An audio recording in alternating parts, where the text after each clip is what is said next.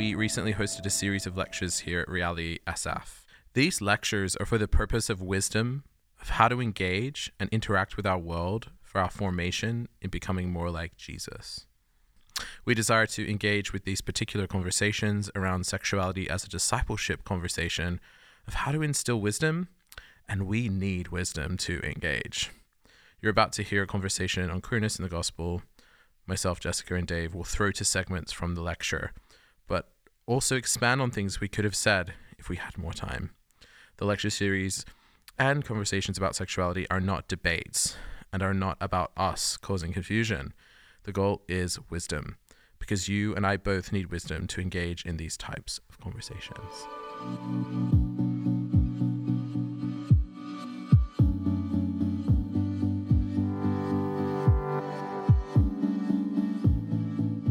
Starting with my journey as a gay Christian, same sex attracted Christian. I was on a bicycle in Strasbourg, France, and I'd decided I didn't want to identify as same sex attracted or gay, but I wanted to remove this part of me. I didn't, it was just all too complicated. I just wanted to be a Christian. That was my ultimate identity.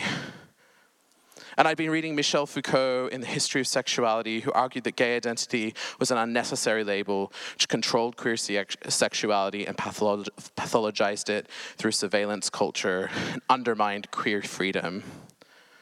However, today I've come to disagree with Michel Foucault and actually say that I think gay identity is necessary to lead the queerness we experience home in Christ. And a French gay writer after Michel Foucault, who critiqued Michel Foucault but was kind of born out of him, his name is Didier Eribon. He's a gay French secular philosopher.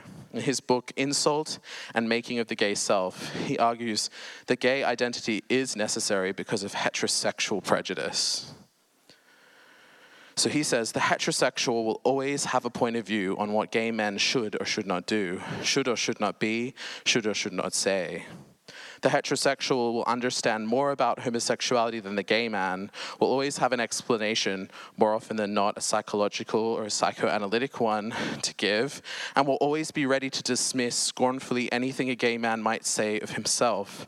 The heterosexual is in an, quote, epistemologically dominant position, having control over the conditions of production, circulation, and interpretation of anything that might be said about this or that gay person, about gay people in general, having control, sorry, having control as well over the conditions of reinterpretation and resignification of anything gay men and lesbians might say about themselves, ready to deny it, devalue it, subject, subject it to ridicule, or simply reduce it to the state of an object within the categories of dominant discourse. So he's writing this kind of not long after kind of the 1980s wave of queer theory. He's saying actually there's a way that we do need to regain gay identity from queer theory.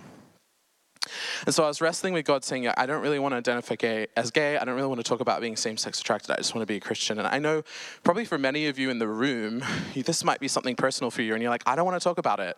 I don't want to say I'm gay. I don't want to say I'm same sex attracted. That has a whole lot of problematic like repercussions. Even in San Francisco today, years after the gay rights movement that I'm going to have to face and deal with, and it's all too much.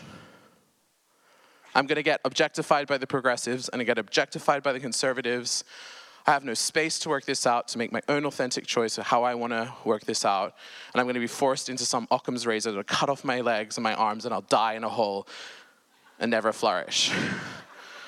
And they'll say, I can't follow Jesus if I want to. Or they'll say, I have to follow Jesus or I won't be legitimate. You know, all the things. So there I am. I've said this on the bike, and the Holy Spirit's like, no, no, no, no. That's not the way that I have for you. And I'm like, oh, really? It's so much easier. It's like, fine, well, like, what do you want me to do? And then silence. And then the next day, I'm at university in, in, in Strasbourg, France, where I was studying political th- science, and I look down and I see this poster, and it says Le Triangle Rose, the, the, the pink triangle. I'm like, oh, that's like the gay sign for like in the Holocaust. Like, that's crazy. And it said in French, the last Holocaust survivor biography meeting tomorrow at this time Librairie Kleber, which was the bookstore, the center of town. And so I pick up this flyer and I'm like, I'm going to go. And as I listened to the last gay Holocaust survivor in the world, God spoke to me about how important my queerness was and how he condemned the action of the Nazi oppressors. How did my queerness match with scripture and Christian tradition through which God was clear that acting on their desires is against the created order? Question. Having a desire misaligned with the created order is part of that queerness, but not the whole story. God uses the full and foolish other things to reveal his holiness. I didn't know as a gay or queer celibate Christian that I could turn my queerness towards Christ and his holiness, that that was a real option that I had. But Jesus wasn't asking me to erase that queerness. He was asking me to reorient that queerness into the loving arms of Jesus Christ, who himself became other, who himself became a eunuch, a sexual, like a sexual minority of his time on the cross, and that I could let that queerness rest in him.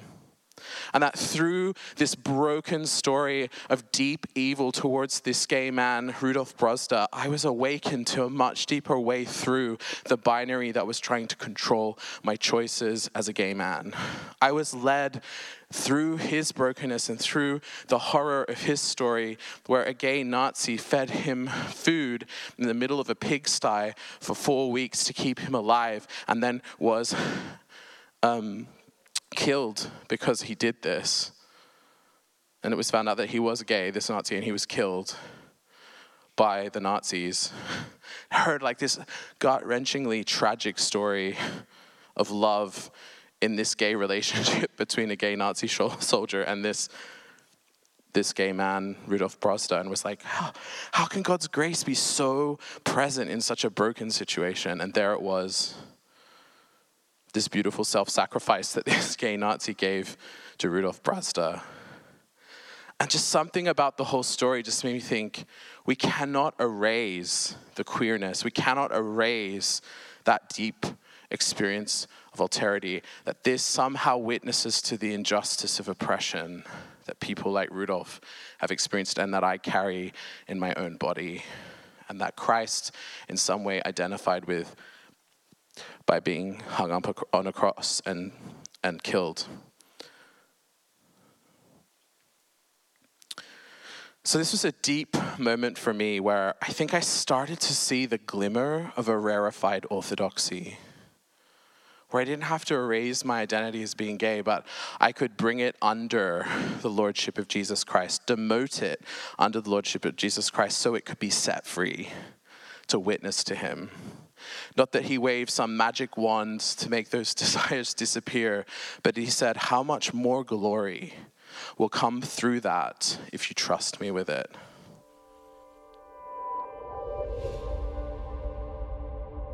This last conversation of our last podcast was kind of bleeding into this conversation, and our producer Jordan was like, "Whoa, whoa, wait, wait, time out. That's for the next podcast." So we these all this conversation for us mm-hmm. just keeps blending together because it, it, it, it, all should blend together. But we just got done listening to a part of the lecture mm-hmm. from your um, lecture on queerness in the gospel, erasing versus uh, reorienting queerness.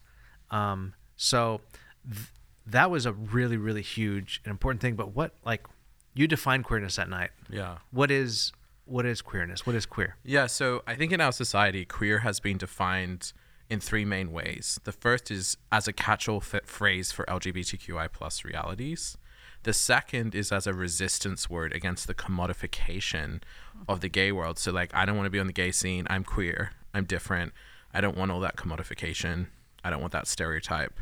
I am just who I am, where I'm at, and kind of a resistance against the cap- capital capitalist model of kind of gay identity being sold to us. There's so much mm-hmm. of that. and then there's the third definition, which is academic, mm-hmm. which is basically any otherness which is being covered over by a normative structure of power. Mm-hmm. So that third definition is not exclusively about LGBTQI plus realities, but it emerges out of that question. Mm-hmm it's a view of otherness or alterity that isn't being represented. What's been so interesting for me, I entitled my doctorate Queering the Queer, because I feel like gay celibate Christians are particularly queer and basically or weird or other Mm-hmm. or odd within all these conversations, whether it's in the post-secular world, whether it's in the church, they're just like being covered over by normative, dis- you know, normative structures of power. And so I was like, even, even like the Church of England is kind of trying to do that at the moment and say, well, we were kind of wrong about marriage and now gay marriage is fine. And they've taught all these people to be celibate, but they're covering them over now rather than saying, thank you for being faithful to the gospel. And so there's a lot of grief in that conversation. I think it also relates to that early kind of identity of the church because the church was not normative. The church was full of slaves or ex-slaves, women, and I think LGBTQI plus people, but didn't have the language for that back then in the exact same way. And so I think the church in Augustine's idea, the church has been is a peregrinus, and in his time a peregrinus was like the word for pilgrim, but it meant someone who was like from this radically other land that like totally didn't fit in the normative structures of Rome. So there is this kind of Christian view of queerness or alterity that is what our original heritage. Mm. And I think we need to reclaim that. And I think the LGBTQI plus conversation can help us regain that. How- and and well, a couple things. I remember when you when you started your residency with us. This was like last year? October? October. Yeah. You sat with our staff and um, a few leaders, and you were talking about how um, there's a lot of conversation in the queer community about is are we even queer anymore? Because um, especially on the on the coasts, and and and we've become the normative. Yeah. And what is then queer? yeah. And so you were talking a little bit about that, which I found fascinating. Yeah, so in queer theology, there's this queer theologian called Linn Marie Tonstad, and she is at Yale, and she basically talks about how queer theology has been collapsed to queer apologetics or apologetics for gay marriage, and that trying to argue for gay marriage is not very queer anymore. Hmm. So what's why should we have any queer theology anymore if gay marriage is fine? We don't really need to do anything. And the transgender conversations moved on. So like there is no queer theology. And I'm like, excuse me. Like there are mm-hmm. people who are obeying scripture, being gay celibate Christians, having their eros reoriented that are incredibly queer, and you've just removed them from the conversation. So I'm trying to hold Yeah. queer theology to account and say you ha- you can't just represent your queerness That's right. and have that privilege. You actually have to allow other queernesses to speak and challenge you. Which I found your your uh, life to be extraordinarily queer, in the sense that, like, as of right now, like every every sphere you go into, you're you're somehow not accepted. Yeah. In the church, strangely, just like doesn't know what to do with you. Mm-hmm. And then in the culture, they don't know what to do with you. And I think that's kind of queer. yeah. Well, I think one of the other things is with that comes other queernesses like being a celibate woman or man or just all sorts of things that haven't been represented. Nuns and priests are like hated hmm. by our society. People spit on priests in the street. Hmm. So you're abusers. They have a view of Christian asceticism, which is so denigrated. Like everyone's getting divorced, but no one attacks marriage. That's- you know, but then everyone, you know, celibacy can fail, but then we throw celibacy out and say everyone who's celibate is That's right. this like monster. Mm-hmm. And so that's that's a typical pattern of queerness. So I think being an Orthodox Christian has become, in those ways that I've discussed, has become incredibly queer. I would even say to have a marriage that involves mutual submission and doesn't erase gender and sex is quite queer too. So So, what's this conversation about then? When you're talking about queerness in the gospel, I think most people would say, well, you're talking about the, um, the like gay, lesbian, trans community hmm. inside either the church or inside the culture. That that that's that's queer. Yeah, So- I think what's also happened is Christians who are more orthodox have cast LGBTQI plus people as necessarily against the gospel. Hmm. They think that queerness always has to lead to towards destruction, whereas I think queerness, that otherness, can lead towards a beautiful witness, mm. like and something that isn't destructive but is generative. I think in the post secular world, we, queerness has become quite destructive. And so I think the church has a vocation to help people reorient their queerness towards goodness, towards life, towards the resurrection reality of Jesus. Yes, and so there's this idea of like, okay, so let's just take your you in, as an example. You're a, you're one example among many because oh. there's so mm-hmm. many mm-hmm. different like different personalities and people Yeah. and experiences and backgrounds. And so let's take we'll take yours. Um so um you're you're a, a gay man who comes to f- an atheist gay man who comes to faith.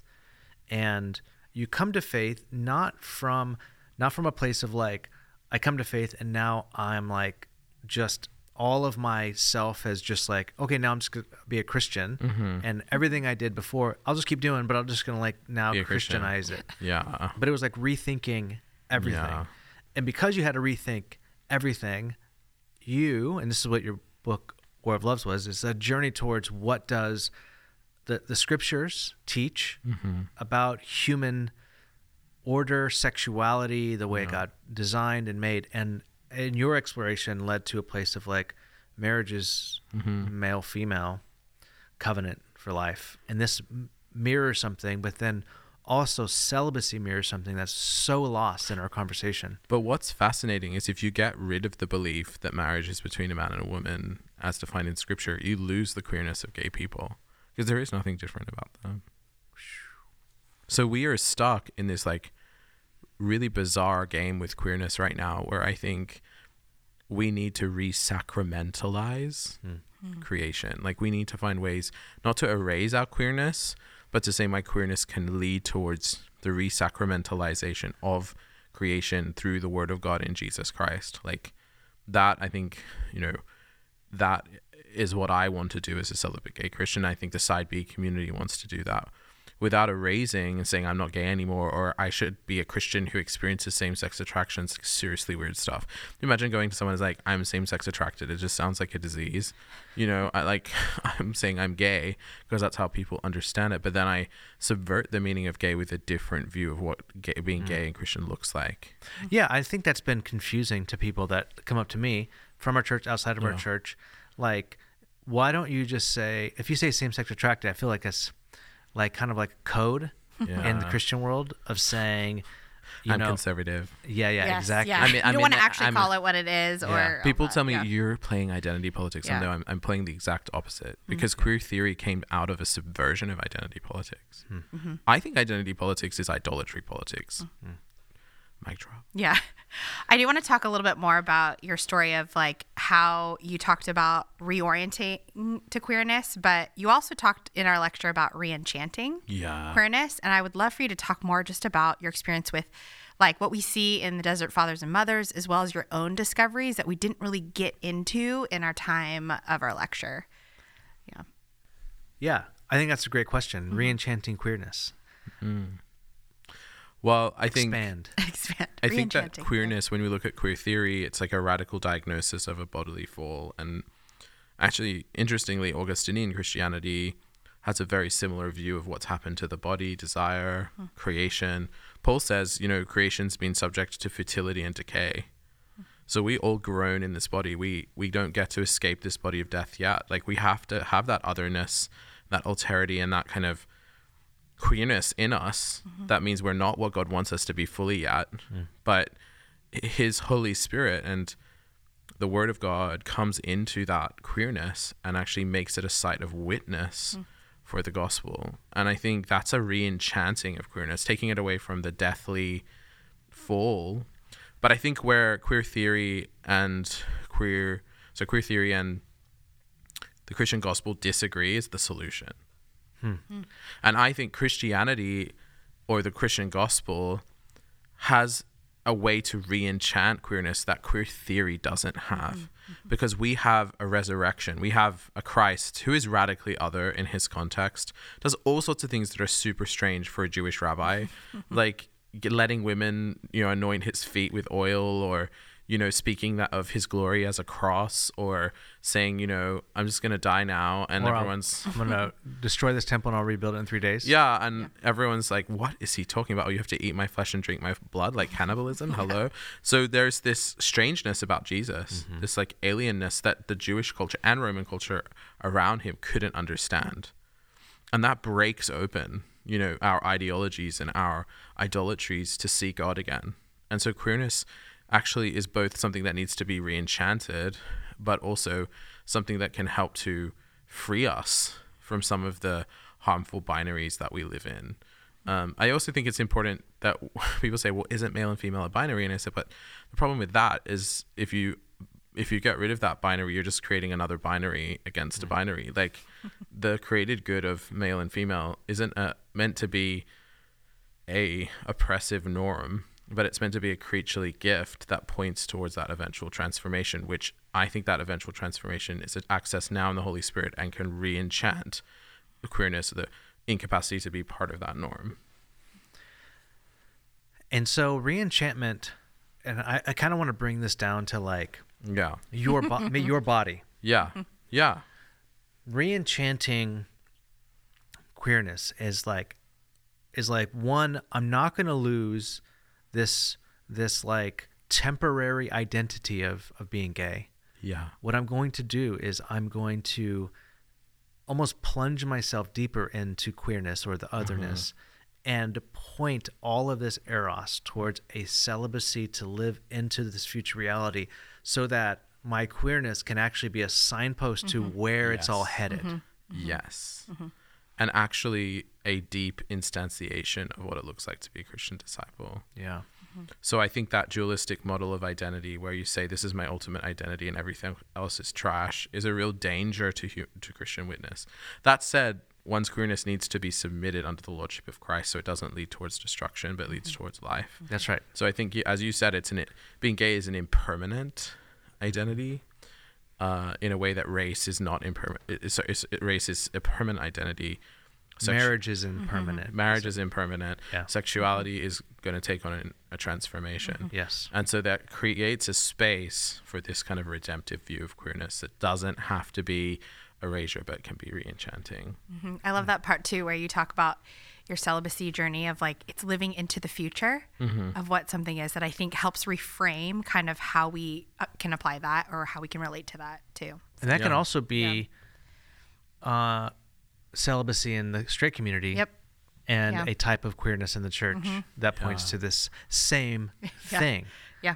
Yeah, redeeming heterosexuality as well needs to happen. Yeah. Or does, you know, yeah, I think Because uh, people in the church, heterosexuals in the church, believe that the ultimate like fulfillment of my heterosexuality is marriage Yes. and procreation. Yep. And what we talked about on did we do it on this night or the First night, I think. or the first yeah. night or the third Yeah. night? It's all blending together. All of them together. Yeah. but we talked about how um, what happens in the gospel is that is that um, uh, this this like mandate of procreation is relativized, and what actually supersedes that is the mandate for um, making disciples. Yeah. Yeah. So Jesus doesn't say go and um, procreate. He says go and make disciples of all nations, which is the mandate of married uh, people, uh, single people, straight people, uh, queer people, gay people, mm-hmm. lesbian. Mm-hmm. I mean, it's mm-hmm. for everyone. This is now the mandate, Yeah. and everyone has access to this new type of like recreation um, Yeah. in the world. So I think Yes. it it it um, it does that to where it it does it does something to marriage that that still makes it this beautiful expression of mm. like uh, Christ and the churches, the Ephesians five, obviously, and also make space for uh, queerness in the church as well, and and reenchantment of both. Because I think Yeah. you know I think the I think the whole thing needs to be reenchanted, Yes, right? yes. Queerness needs to be reenchanted, marriage needs to be reenchanted. And we're seeing this huge backlash even right now on like things, um, you know, people trying to re-enchant sex and sexuality, and this huge blowback, especially among uh, Protestants, um, am- among Reformed people that like, no, that's mm. that's Catholic. We're not going to get into that. Yeah. But it's like people d- are afraid of that. It's actually Like- Augustinian. Like Catholic Church has its own baggage as well. You know, Yeah, exactly. Hmm. it's like I think the Catholic Church has also had the dualism we talked about in the last episode. Like in medieval times, there was a problem with kind of eros and that kind of like seeing it as bad as well. It's not just Protestants. So. Mm-hmm. Yeah, I guess my point there was that anything that smacks of something transcendent Yeah. and sacramental becomes um, scary. Like, oh my gosh, you're Catholic, or something like or that. uh, to me it's seen as almost like repressive but that's actually not what it is like you were talking about that david yeah Yeah. when we're giving ourselves to something or like responding to that of Mm. that queerness and re-enchanting ourselves it isn't about just what we our preconceived notions of this or whether the culture is telling us something um, and defining it by that way but rather Yeah, like Christ. people yeah. always respond to me like, "Oh, he's celibate. That's so cruel." yeah or that's repressive And I'm like, yeah. well, you don't. You're actually the one that's rigid because you have this Yeah. very, like, fundamentalist view Mm-hmm. of desire that's not what I share, and so no, Yeah. you know, and it's like you can't imagine my human flourishing yeah apart from the fact I'm having sex. That is super weirdo. That is Mm-hmm. Yeah, super weirdo. weird. I think people just don't. I mean, people don't frame it that way. Mm-hmm. If you got down to it, like, why aren't I fully human in your eyes because I'm not having sex? Is that why? Yeah, and when you boil it down like that, you're like, wait, what am I saying? Yeah. Wait, this makes. So Yeah. so And- and Jesus we wasn't fully human. We Mm-hmm. punish purity culture for saying you need to have sex, you need to have marriage, idolatry of marriage. I mean, then we punish that, but we're not going to face our progressive hypocrisies. As a, That's the next. One. That's the next one episode. juicy So Jess, you briefly touched on and mentioned the desert mothers and fathers. So Yes, let's yeah. kind of dig deeper into that because I think there's something really redemptive there that we can learn from. I think there's something even in their story of the re-enchanting queerness about their lives and the way they live their lives that is extremely, extremely queer to me. Mm. And the way that they've just dedicated their whole lives beyond what was normative of the day to be like, I'm doing this because of my love for God mm. and my commitment to orthodoxy to live in a way that we, I would say, we see, we need to have be re-enchanted to that today of like how they live their life. So, Yeah, I think the motivation behind the desert mothers and fathers was the corruption of the church. yes. Yeah. yeah. The deep corruption of the church with empire, which is mm-hmm. hello Today. America. yeah. like- and they just like we're we're out. We cannot do this corruption. We Christianity was always supposed to be hard. yes. Yeah. It was Yeah. not supposed to be easy, which I think the queer community like points to that in such a beautiful way. Like, why can't you have everything you want? Yeah. You're like, wait, who told you you can have everything you want, especially Yeah. in Christ? Like, as a Christian, Yeah. life isn't easy as a mm-hmm. Christian. By the way, if anyone told you life gets easier as a Christian, they lied to you. Oh my It's gosh. So, Yeah. so there's this thing where like, wait, Christianity should not be this easy. It should not be this in bed with empire. We are we're leaving and separating ourselves. I think there's a invitation to uh, a new queerness, a mm-hmm. new mm-hmm. uh, call to becoming domestic mothers and fathers, instead of de- Yeah. desert ones, but dome- Yes. like ones that live in in and around the city that like Yeah. call themselves out. I mean, this is alien. This is Yeah. um, mm-hmm. pilgrims. This is Pilgrim Peregrinus. Totally. I think the Desert Fathers and Mothers also radically modeled what it looks like to trust God's Spirit above mm-hmm. our agency because mm-hmm. you're pu- putting yourself over in the desert where you're not able to influence the the city directly, but you're almost like praying into you're going deep with the spirit so that the spirit can kind of fall in the city. So you're doing like the prayerful labor the intercession that is needed. And actually i think paul's model in romans 8 of intercession is super queer. Mm-hmm. He says i you know i groan like a woman in childbirth. Like this is a heterosexual man saying i'm like a lady mm-hmm. having children. Like that's very different. And we see here, under the grace of God, gender is not erased, but it is rendered slightly more malleable than we like to think. And I think the queer community can help regain that malleability, which doesn't, uh, you know, doesn't get rid of what it's to be a, ma- a man and a woman, like a lot of the kind of extreme transgender ideology we're seeing today. But it does say this is not an ultimate state, that these male and female gender realities are pointing towards something even greater. So it's continually pointing, like I think the church mothers and fathers do that in such a beautiful way. I think the other person that I love is Macrina, who was um, the kind of the church mother. They called her the teacher, hmm. and she mm-hmm. taught like some of the e- best like theological minds of the Eastern Church. Mm-hmm. Some of them were her brothers, and they they like point to her crazy like asceticism where she hmm. denied like everything, but she had such a deep knowledge of the gospel that like it even surpassed them as men. So I think there's like a really beautiful like you know interchange between people that we think are, are, are just a bit queer mm-hmm. and don't fit. Mm-hmm. And then we see in the church sometimes we reject those people when they're the very people we should be embracing and putting at the center of the church. Yeah, I 100% agree. I think that we kind of what we tend to do, we we kind of easily dismiss the desert mothers mm-hmm. and fathers as radicals, mm-hmm. or as like we knew they kind of went too far. Yeah, they're they're too sleeping in- extreme. We could never do that. On Yeah. like yeah, like Rocks. they have thorns Yeah. and they had they turned skin inside out and, Yeah. slept, and oh made it feel itchy and Yeah. and like they, they just so easily dismiss oh yeah, yeah, Yeah. they dismiss it mm-hmm. versus understanding like what they were after what they were really after like rechanneling their deep desires their heart their all of their lives toward this this thing mm-hmm. and how we we go we we give we sacrifice so much for like the job hmm. the the family the life the the stuff we want mm-hmm. and we never second guess that. Mm-hmm. And we somehow like baptize that into christianity Yeah. versus like the like the rechanneling of our entire lives towards Yeah. towards Jesus. And so I think we just too easily dismiss them, which I think is not not a healthy thing. Take them seriously, and you could say, yeah, they, they, there are some things, there's some things about our lives and the American way of life mm-hmm. that is deeply disordered and wrong, and mm-hmm. we kind of like. But you can say that about anything. Yeah, and I- I also think what's really interesting about the church mothers and fathers is they point to a model of existence which makes the signifier or the signified ultimate over the sign. You know, mm. we talked about that. And I think that's such an important thing. And I remember early on when I was wrestling with whether I should call myself gay or same sex attracted and saying I actually said to God, I don't I don't want to call myself gay or same sex attracted. Mm-hmm. And what happened after I said that is I felt the Holy Spirit saying, No, I, I, I want you to because this is an important witness. And I didn't understand. I thought it was like the voice of of Satan or not God. Mm.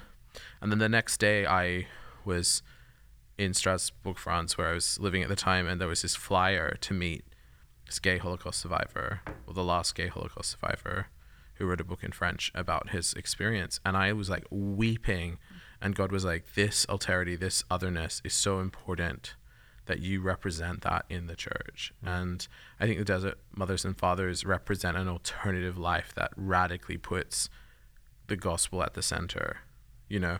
And I'm not saying we all need to go and separate ourselves the way they did, mm-hmm.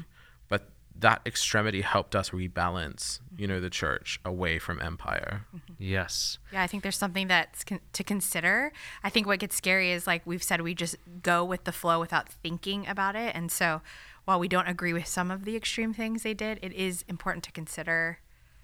That's that is something to Or- consider, not forget. Or yeah, just not dismiss them so quickly. and not dismiss them. Yeah, but to learn deeply learn. Yeah. and i think that that what why we why you went there in your lecture and why we're going there is drawing this parallel that there is this what you're saying i'm not i'm not sure I'm, I'm not putting words in your mouth and I'm not, I'm not saying this I'm saying you're saying this and you can tell me if I'm I'm wrong here. Mm-hmm. But I what I believe you're saying as a gay celibate Christian is that there is something very important that the queer community can could bring to the church hmm. that is so other that mm. could uh, realign itself to its original mission Yeah. and even mm-hmm. point towards mm-hmm. by the way this is where we're all headed do you know that we're headed towards you're not married mm-hmm. Yeah. that's ultimately what is happening. And you know how I'm married to Jesus? You're going to be married to Jesus too. There's something there. There's an invitation there um, that has to be chosen because you have to take up your own cross. Like, it has to be Absolutely. chosen. You Absolutely. know, I can't choose it for you. I can't mm-hmm. choose celibacy for anybody. You, it has to be taken up. You know, Absolutely. And not forced. not forced. Absolutely. We'll, we should stop there. Our DoorDash is here. Ooh, go get it. yeah, Go wait, to get it. yeah.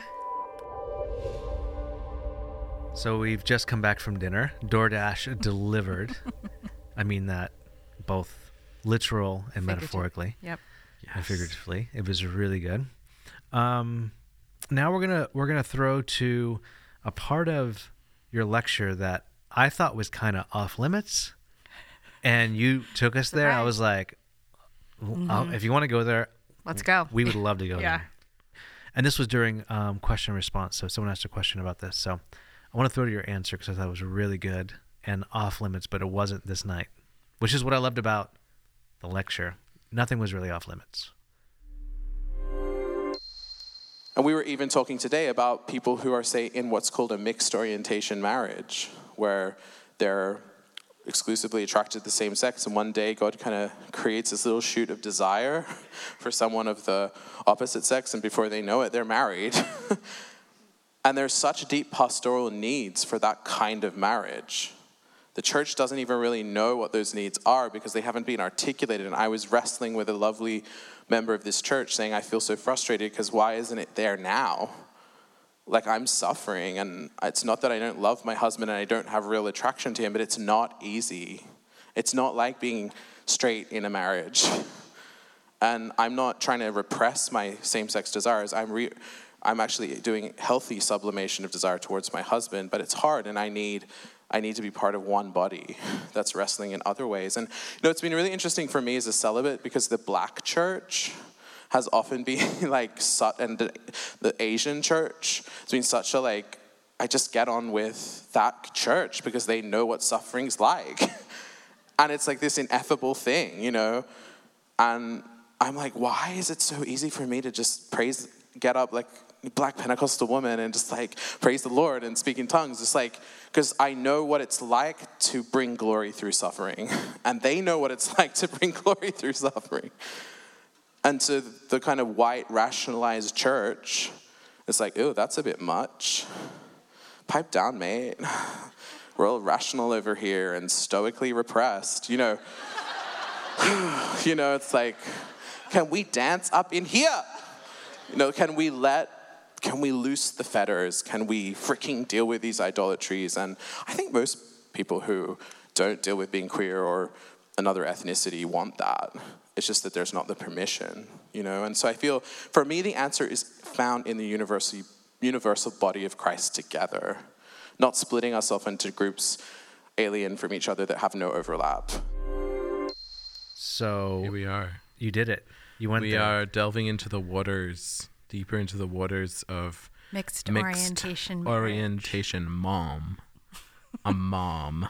mom. Yeah, so it's us side B gay Christians when we get together, like, oh, he's in a mom or she's in a mom. marriage. Mixed orientation marriage. Marriage. We learn something M new every day. And M. mom. Mom. A mom. All right. Yeah.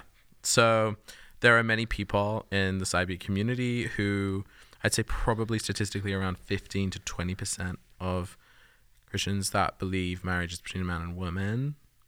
Uh, I mean, I can't really support that with a study or something other than maybe some of Mark Yarhouse's work.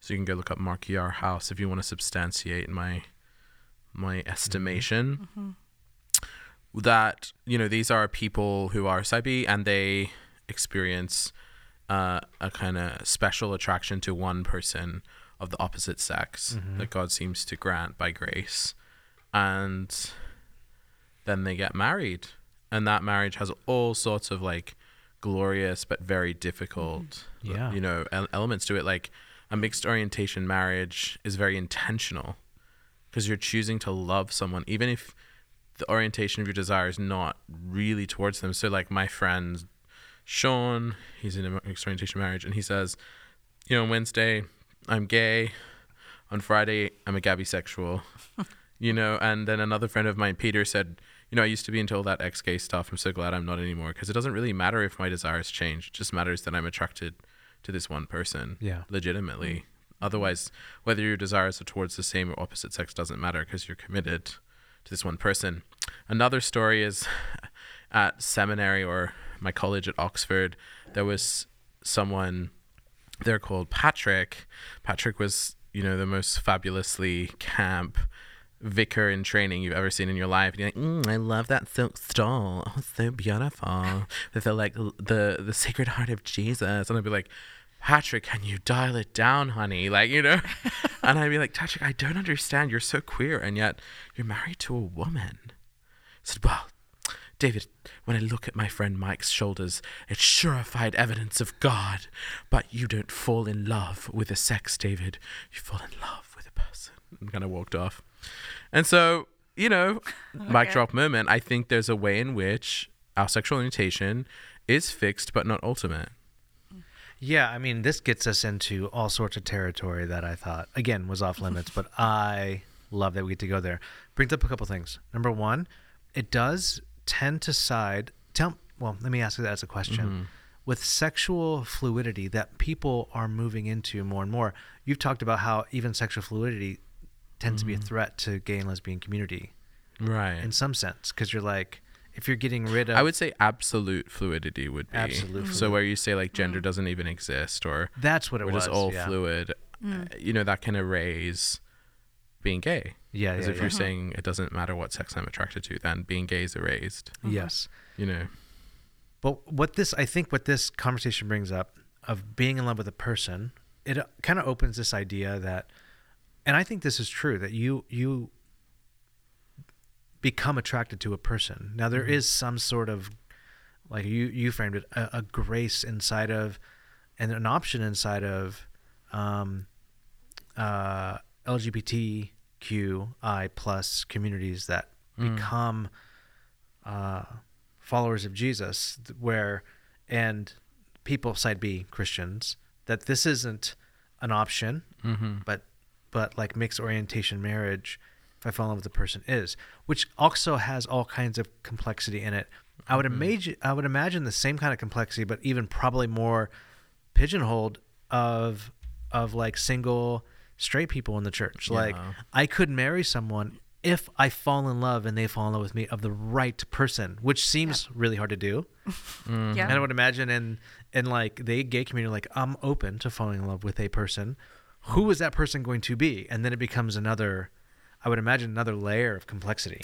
Yeah, I would just say it kind of shifts the paradigm. For me, it was like talking about mixed orientation marriage is something it kind of expands an imagination in a way to mm. also where you were talking about level setting marriage, where you're like, actually, it's not just about my own preference in a way. So it kind of shifted for me. It was like, oh, we're gonna we're gonna go there. Okay, would I be open to possibly marrying someone that is attracted to the same sex at mm. some point. And i think it was one of those things where i'm like would i be? I don't know. I mean if this is if marriage is a gift and and things that we look at is it going to be something that i would consider if that was a mm. possibility? And i think for me it just expanded the imagination of like the, the vocation of marriage. Mm-hmm. Like it's it's not just about my own preferences. Like would i be able to do that? Or i mean i think i feel like following Jesus, I'd have to be open to that. So that's like expanded. That has at least challenged me, like an expanded imagination. Or even when I think about the way that we have that like radical like inclusivity of our queer brothers and sisters,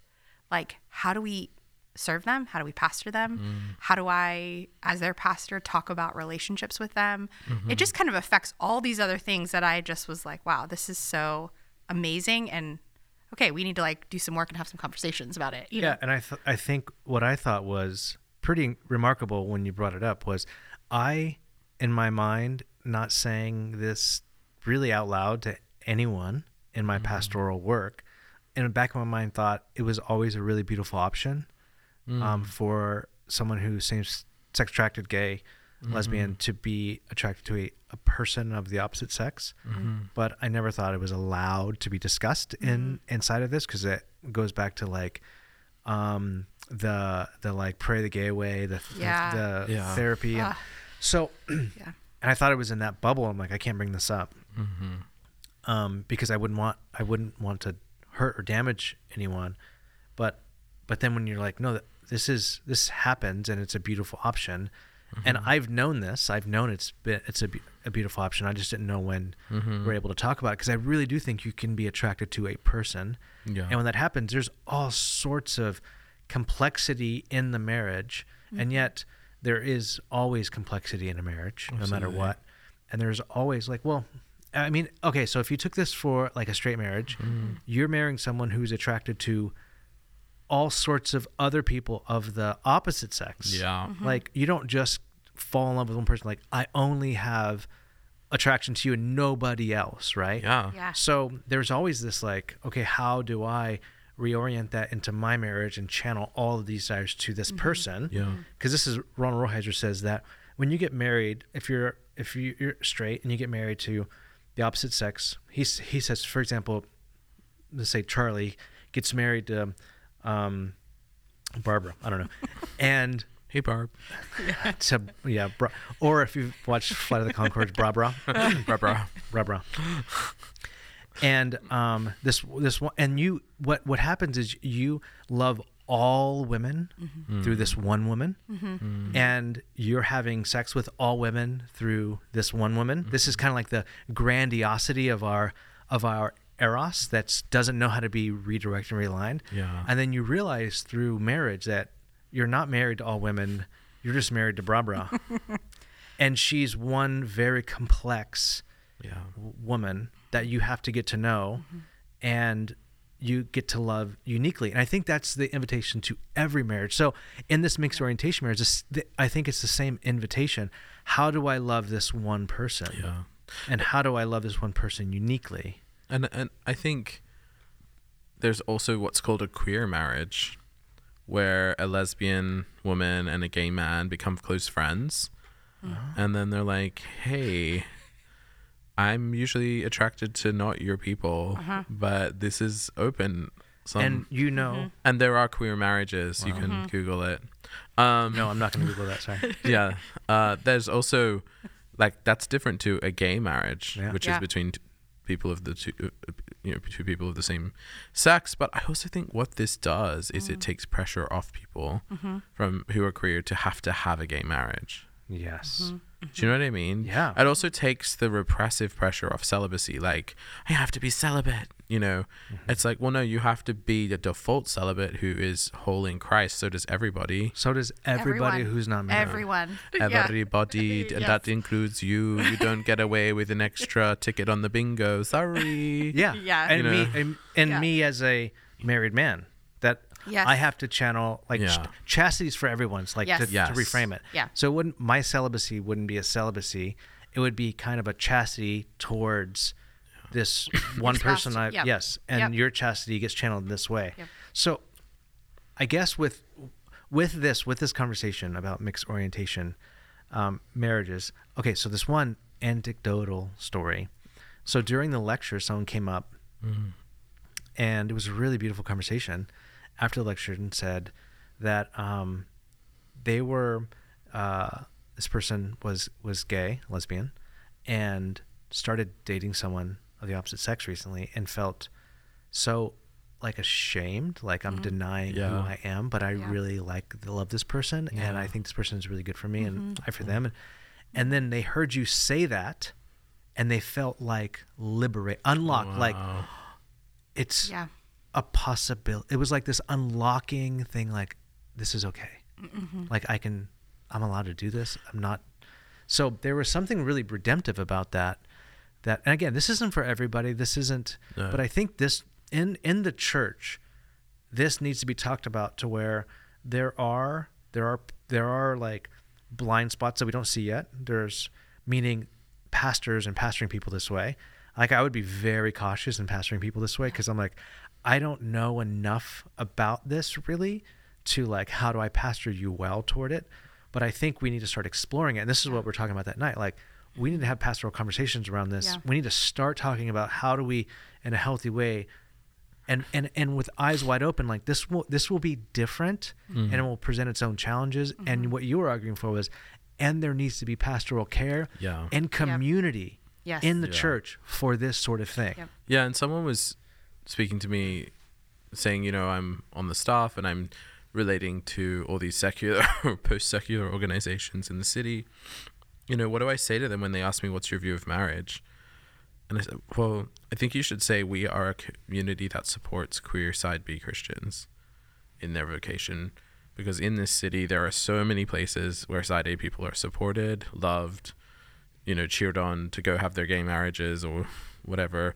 But there also needs to be a place where side B Christians can be ho- at home mm. and pastorally supported. And mm-hmm. I think we're going to get there eventually, but we have to deconstruct elements of the culture war mm-hmm. to make this possible, where that other queerness of mixed orientation marriages, queer marriages, celibacy. You know, people say to me, "Oh, so you're saying every gay Christian needs to be celibate?" I'm like, "No, I'm saying every gay Christian needs to wrestle," and that doesn't mean the gay Christians don't have that difference of the mis- misalignment that we talked about. There is that difference, but that is also relativized by some of the ways that God can grace our natural eros towards a different vocation to what we're expecting. Mm-hmm. Mm-hmm. again, I just kind of in my mind, I I know this like opens up a a huge can of worms to use that phrase because some people are not ready to have this conversation in the church. I mean, we're barely ready to have this conversation. This is the first time, so I'm not as a pastor, and you're not just as a mm-hmm. pastor saying, mm-hmm. "We got this." Like we mm-hmm. know what to do. I think we're like, "Wait, can we talk about this? Can we talk about this in a loving community?" that that really wants to pastor people in this and really committed to pastoring.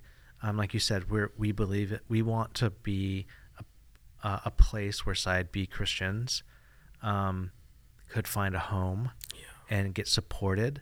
And I think that's been my prayer, David. As you've come on, that's been my prayer since the first time we met. Like I remember you and I were. I was talking to you. We were coming back from a Warrior game, and we were on the phone uh, together, and we were just first time talking on the phone. Like, let's get together. Oh my gosh, you're in town. la, la."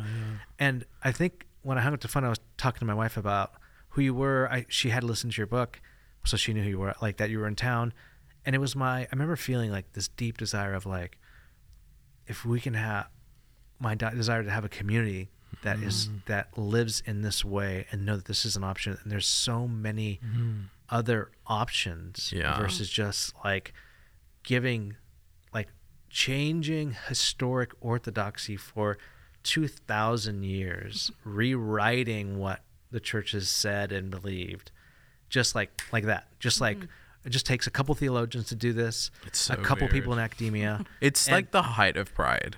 It's mm-hmm. crazy. It's like Yeah. saying, you know, well, I've done one experiment mm-hmm. and it's shown these results, even though there's seven million other experiments. yeah And also, one of the things that drives me so up the wall is people are like, there wasn't any same sex desire back then. It was just domination. And I'm like, no. Paul says in Romans 2, like, you do those things, those that condemn others for doing them. In other words, in the Jewish community, well, a lot of gay people having gay sex, you know?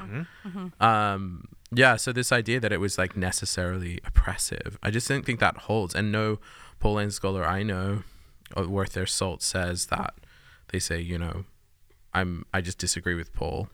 Yeah. And I love scholars that are just honest that way. So It's like, good. I just think Thank Paul- you. Yeah. I just think I think Paul was wrong on this one. Yeah, I'm a liberal Christian. I don't think that scripture is ultimately authoritative. K by.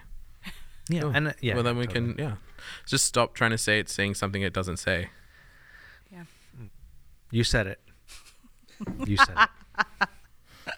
But that's also to say I it's not that simple and there's a lot more to add than just what scripture says. I think one of the things that we also mixed orientation marriage shows us is that scripture gives us enough to know what to do with these things, but it doesn't give us it's not a manual and a guide. Like it is it is great. It shows us something, but like there is so much more to mm-hmm. know than just what the Bible says. Mm-hmm. I I- we I mm-hmm. think we we did this and I and this we might not do this next week when we talk about um feminism in the gospel, which was really fun as well. We'll get to that next week. But I don't know if, if this will be talked about then. But what we did was the NT Wright's whole f- uh, five act mm. uh, play mm-hmm. thing, and if we had the first three acts and not the fourth, and then the mm-hmm. fifth act, and then how do we live into the fourth act? Yeah. and that's kind of what we get in scripture. We get mm-hmm. like we get the first acts of like creation and fall and israel and covenant and jesus and redemption resurrection. And then we get the restoration of all things and then you get a little bit about how the church started mm-hmm. and then you don't get anything and we're supposed to live in between Yeah. these acts Yeah. by immersing ourselves so we like you said we have a little bit of this we have enough to live out and we know mm-hmm. where it's ended I also think we're functionally nat- naturalistic when we think about sexual ethics. We're like, oh, I just need to go study my Bible and do my work, and then I'll know what to do. And it's like, excuse me, you have the Holy Spirit living inside of you. Have you ever cared to ask Him? Yeah. Mm-hmm. And people are like, oh, yeah, but I've already asked Him and it's fine. I'm like, no, you haven't. Yeah. Like, it's written all over your face. You know, and or and- they don't like the answer that is going to come up when they actually ask the really hard question and that's that's hard that's hard to reconcile with and that's part of faith but and it's hugely Yeah. costly, right? yes yeah And Yeah. I think it's been my my hope, and I guess I guess I would say I'm not naive nor um, prideful enough to think that we can even do it. But my hope is that we open up enough of a of a pathway for like usually when gay Christians or gay people come to faith or when Christians who are gay come out, they think there's only one option. Yeah. Or maybe two. Leave the Mm-hmm. Yeah. faith Yeah. or go Yeah. to an affirming church. Yeah. Yeah. And that is it. Yeah. Mm-hmm. And I and I just want to open up this third way. Yeah, that's right. And that's just been my like my deepest hope like to when you- when when you're in this whether it's salvation or it's like like okay I'm I'm I'm coming out now. Mm-hmm. There's like there's there is another third way and this third way is so beautiful Mm-hmm. and it doesn't come without struggle but Mm-hmm. No. nothing comes without struggle Yeah. at all none And of it I does. also find like gay marriage is so easy. Like, what are you giving up? Nothing. Hmm. Like, you're just getting what you want and how you want it. You're not being a disciple. Like, discipleship is deny yourself, pick up your cross and follow me. Man that like holds on to his life, you know, will lose it, but those who let it go, you know, will gain it. So I think, why have we lost that? Yeah, I've heard. I remember listening to, I think the gay, the first um, openly gay Episcopalian Yeah. pastor, Gene priest- Robinson. I forget who. Gene, yeah. Okay, May, maybe him. Mhm. I might be attributing this quote to the wrong person, Yeah. or I might be attributing the quote to the right person but misquoting. But basically, this Yeah. is what I remember. and this was really profound for me. This was like when I first moved to San Francisco and I went to a lecture. And um, he said, You know, it's one thing to take up your cross, it's another thing to put someone on the cross. Mm-hmm. And so mm. you could call gay Christians to take up their cross, but you can't put them on the cross. Mm-hmm. Yes. And absolutely. I do think there is some of that in what you're So saying. Like good. you can invite them to take up your cross. Yeah. Now I won't make you. Mm-hmm. And I do think there is something, and this might Mm-hmm. get into really gray territory, but there is something to be said about like there are side A Christians. Yeah. There's side B. There's also side C and D, Uh, but we, yeah. we won't Yeah. we won't get into all of that, Yeah. those things. Um, or, or X and Y. X and Y, and then Sorry. C is when you're like, I'm over it. You're all crazy. I'm gonna be everything, whatever I want to be. every Okay, day." sorry, sorry, yeah, yeah. It's like the crazy, chaotic one. So there are all that to say there are different options. Mm. So there isn't like you have to do this one thing or else. But I, I, also think like there has to be this invitation to go. I will take up my cross, and I think that's what you're getting at. Like, Exactly. the, how do you sacrifice? How do you lay it down your life? How and I do always you do that? As side A Christians, you need to come to the point where you would be willing to give up marriage. Yeah. And if you haven't got to that point, you Mm-hmm. are not living as a disciple. Straight people do. I do. You know, and then I need to let God, without controlling what He says, speak to me.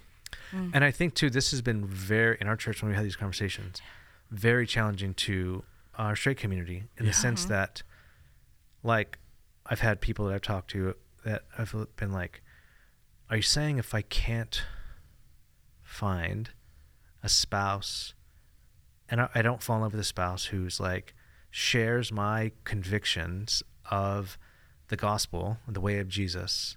That marriage is off the table for me.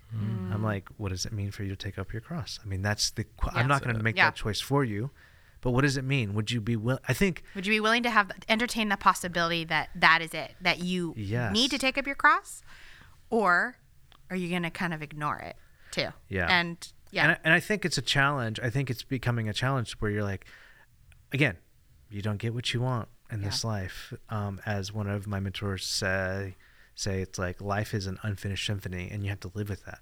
All Yeah. life is mm. won't ever you won't ever get everything you want in this In life. Romans 7, Paul says that so I don't get what I want, Yeah. Yeah. but what God wants. Mm. Yeah. It's uh, spicy sharpness. Yes. I love it. Okay, so church in the queer community. Yeah. Um, that was that was some stuff right there. That was That some was a lot of stuff. And also to people who don't share my view or find something of that really challenging, maybe, you know, have the vulnerability to say there was maybe something in what David's saying that I need to heed. Hmm. You mm-hmm. know, or or all of us, you know, what we're saying. Because I'm doing this not to force people into the you know, to where I am, but I just what I'm doing it from is a desire for them to have the fullness Yeah. of the gospel in their lives. Yeah. Yeah, hundred percent. And I know that from your life, you've you've also heeded the diff, of different point of views that you don't Yeah. necessarily align with, but you're like, you're no, you're right. You're right. That Mm-hmm. that is right. And and your advocacy for gay rights Mm-hmm. and the the meaning of that and the and like you coming here the first time for that like a pilgrimage of your own, right? But we'll get into that later. Yeah. Okay, so that was it. Um, next week we will be talking about feminism and the female body. It's gonna be good. It's gonna be real good. that was a crazy one. That was great. I loved it. That was really fun. So, and Jess will spearhead that next week. Bring on the heralds of the dawn, Lord. Yes. I don't know what that means. The ladies. the ladies. The ladies, the heralds of the dawn. The heralds of the dawn. Sorry. Yay. Is that what we're calling next week? Heralds Yeah. of the dawn. Okay, Okay. we'll see you next week or hear from you, whatever. I won't see you. bye bye. bye bye.